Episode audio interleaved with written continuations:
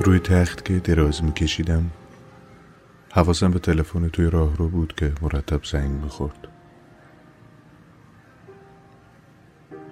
هر بار یکی از بچه ها رو صدا می‌کردن اما توی این همه سال هیچ کس به من زنگ نزده بود.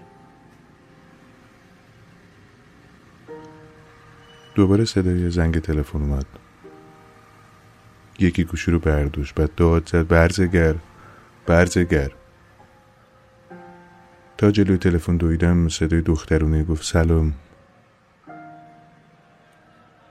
دورو برمو نگاه کردم که کسی نباشه. پرسیدم شما؟ گفت منو نمی‌شناسی؟ خوب به آوای خفش گوش دادم. میشه خودتون معرفی کنین؟ آخه چطور؟ منو یادت نیست. می‌خوای اول اسممو بگم؟ چیزی نگفتم منتظر موندم. گفت من میمم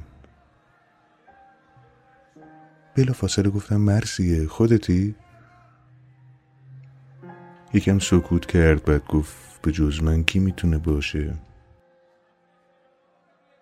گفتم آخه من و تو که هیچ وقت. حرفمو خوردم. آخه چطور بعد این همه سال اصلا اصلا تلفن اینجا رو از کجا آوردی؟ با بدبختی اگه بدونی چقدر مصیبت کشیدم که صدا تو بشنوم. هیچ وقت باورم نمی‌شد دختری که پیش از اینا دوستش داشتم و هیچ وقت نداشتمش زنگ زده بود به هم پرسیدم اتفاقی افتاده؟ صدای نفسش تندتر شد. گفت من الان گنبدم مرتزا گنبد؟ اومدی اینجا چیکار فرار کردم. اه از خونه نامزده دیوونه میشه. انگار داشت گریه می‌کرد. گفت امشب یه جا برام جور کن مرتزا خیلی سردمه.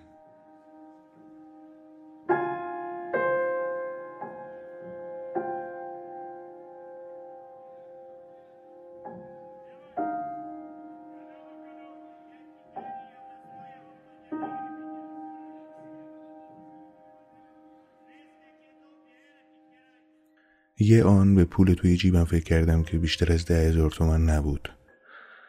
به دزدکی وردنش توی خوابگاه به اینکه نگهبان رو چجوری بیهوش کنم. بعد به سرم زد ببرمش خوابگاه دخترا. به اکرم بگم دختر خالمه یا مثلا همچین چیزی. گفتم میبرمت خوابگاه دخترا.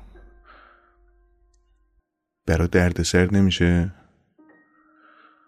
خواستم بگم نه که یاد عاطفه افتادم یاد اون لبهای گلی.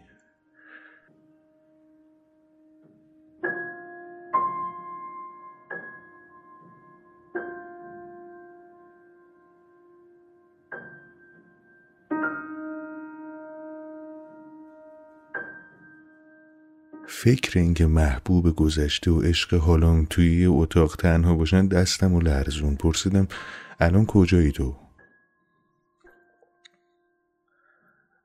آدرسو که داد از در دویدم بیرون تا سر جاده رفتم. برف نشسته بود و هیچ ماشینی رد نمی‌شد. یهو دیدم کسی از توی خوابگاه صدا می‌زنه. علی بود. رفیق ترم پایینیم.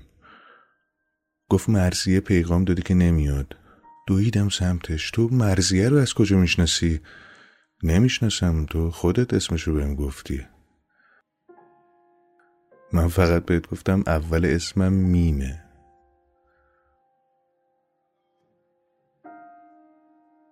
بعد برام همون صدای دخترونه پشت تلفن رو در ورد گفت می‌خواسته با اسم یکی از دخترای دانشکده با هم شوخی کنه.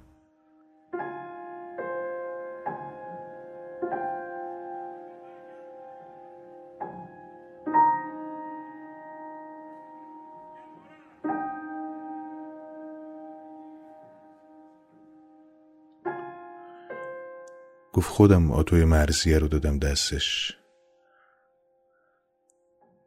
بعد گونم و بوسید و گفت هیچ وقت فکر نمی کرده این شوخی به اینجا برسه. همونجا نشستم. همونجا کنار جاده. روی گلولای و برف. به مرزی فکر می‌کردم به نامزدش که لابد داشت تو آغوشش گرمش می‌کرد. به عاطفه که از همه چیز بی خبر بود و